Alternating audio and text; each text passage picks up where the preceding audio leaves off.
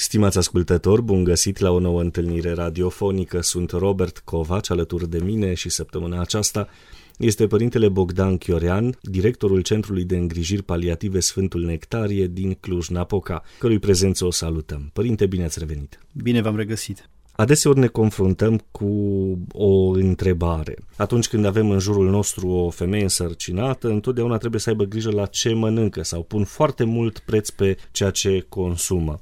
Și atunci ne gândim cum ar trebui să fie alimentația unei femei însărcinate trebuie să fie diferită, trebuie să aibă anumite preocupări în zona aceasta a nutriției, la ce trebuie sau nu trebuie să fie atentă. În general avem o problemă cu alimentația la nivelul populației, dar uh, cu atât mai mult uh, când vine vorba de, de o femeie însărcinată ale cărei nevoi nutriționale sunt puțin diferite, atunci lucrurile devin și mai complicate și vedeți, este și acest, aș zice chiar un, un soi de dezavantaj al accesului la informație, paradoxal. Având acces la informație ar trebui să fim mai bine informați, dar uh, fiind foarte multă informație, mai ales pe, pe, pe internet și neavând cunoștințe medicale suficiente, s-ar putea ca deciziile pe care le luăm luăm să le luăm într-o formă mai, mai puțin avizată și atunci lucrurile sunt destul de riscante.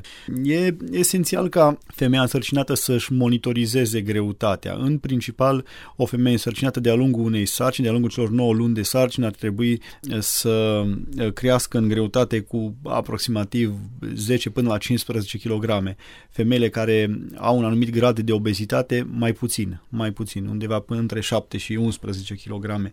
Există, există la nivelul populației acest mit că dacă femeia este însărcinată ar trebui să consume o cantitate mai mare de mâncare sau uneori chiar să mănânce dublu față de cât mânca înainte. Trebuie să știm că pruncul este în permanentă concurență cu, cu organismul mamei și dacă va avea cineva de suferit va fi mama, el nici într-un caz. El își va lua toate mineralele, toate vitaminele de care are nevoie și nu va suferi. Numai în cazul în care, sigur, există, există probleme grave de alimentație, în cazul în care, știu eu, mama nu se poate alimenta, mai ales în primele luni de, de sarcine din cauza grețurilor matinale sau așa mai departe, dar altminte pruncul nu va avea de suferit, pentru că, așa cum am zis, el, el va lua tot ceea ce, ce va avea nevoie pentru creșterea lui. Deci, cumva, dintr-o perspectivă medicală, accentul cade pe calitate și nu pe cantitatea uh, alimentației. Absolut. Mai, am putea zice sigur și de cantitate, în ce sens, cumva din, din al doilea trimestru de sarcină, când nevoile nutriționale ar fi ceva mai crescute,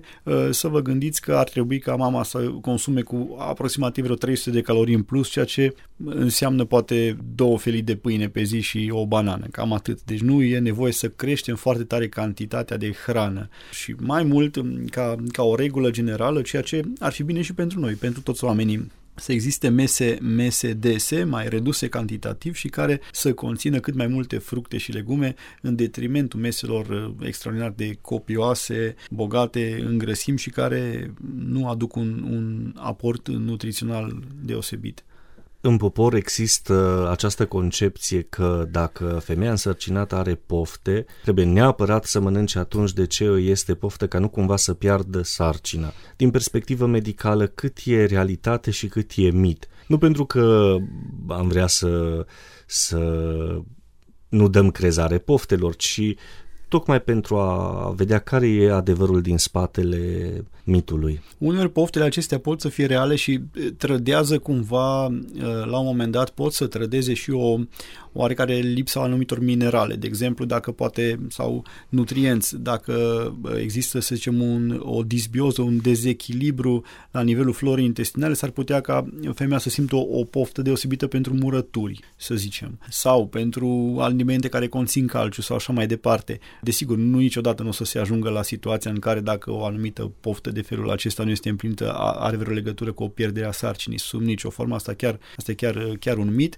Dar, așa cum spuneați, e bine ca femeia însărcinată să se simtă îngrijită și prețuită, inclusiv cu aceste mici pofte care, repet, medical, dacă nu sunt împlinite, nu se întâmplă mare lucru, dar care pot să fie la un moment dat o formă de grijă. Ce aș mai adăuga este faptul că există, există câteva lucruri pe care femeia însărcinată nu le poate face în materie de alimentație și anume nu poate să consume carne insuficient preparată termic. Există oameni care preferă carnea mai puțin preparată termic, anumite tipuri de carne făcută în sânge sau așa mai departe. Riscul de, de a contracta o boală infecțioasă, cum ar fi toxoplasmoza, care în sarcină nu este foarte riscantă pentru făt, nu aduce deloc, nu aduce deloc de beneficii, riscurile sunt foarte mari. De asemenea și consumul de pește crud, aceste forme pe care le găsim acum de sushi sau de fructe de mare uh, sau de somon afumat, sub nicio formă pentru că riscul de contaminare cu o categorie de bacterii este foarte crescut.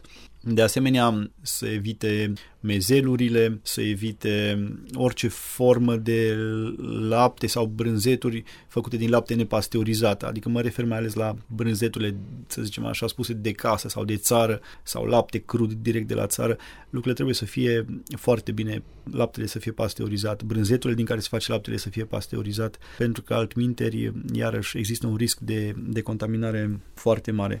Așadar, nu mozzarella, nu brânzeturi moi, uh, nu brânzeturi cu mucegai, nu ouă crude, și aici mă mai gândesc și la varianta maioneze, creme care nu sunt fierte, anumite tipuri de înghețată.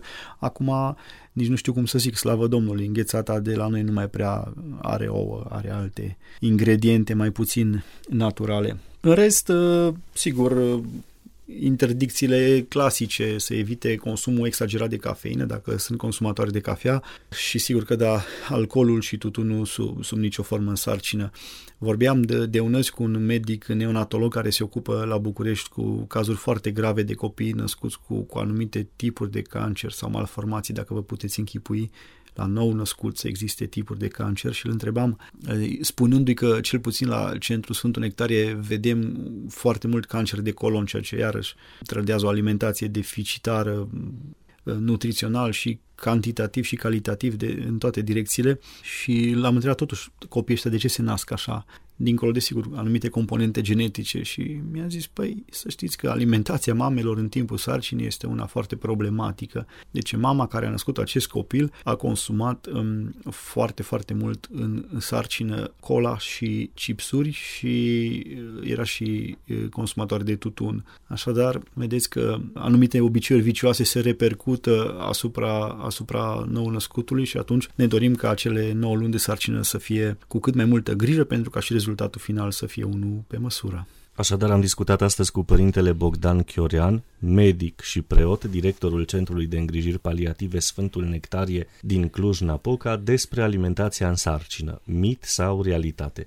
Până la urmă, dreapta cumpătare rămâne calea cea mai potrivită a părinților pustiei, care mereu ne aduc înainte ca forma cea mai bună de verificare a vieții noastre duhovnicești. Sunt Robert Covaci, până data viitoare, cele bune tuturor!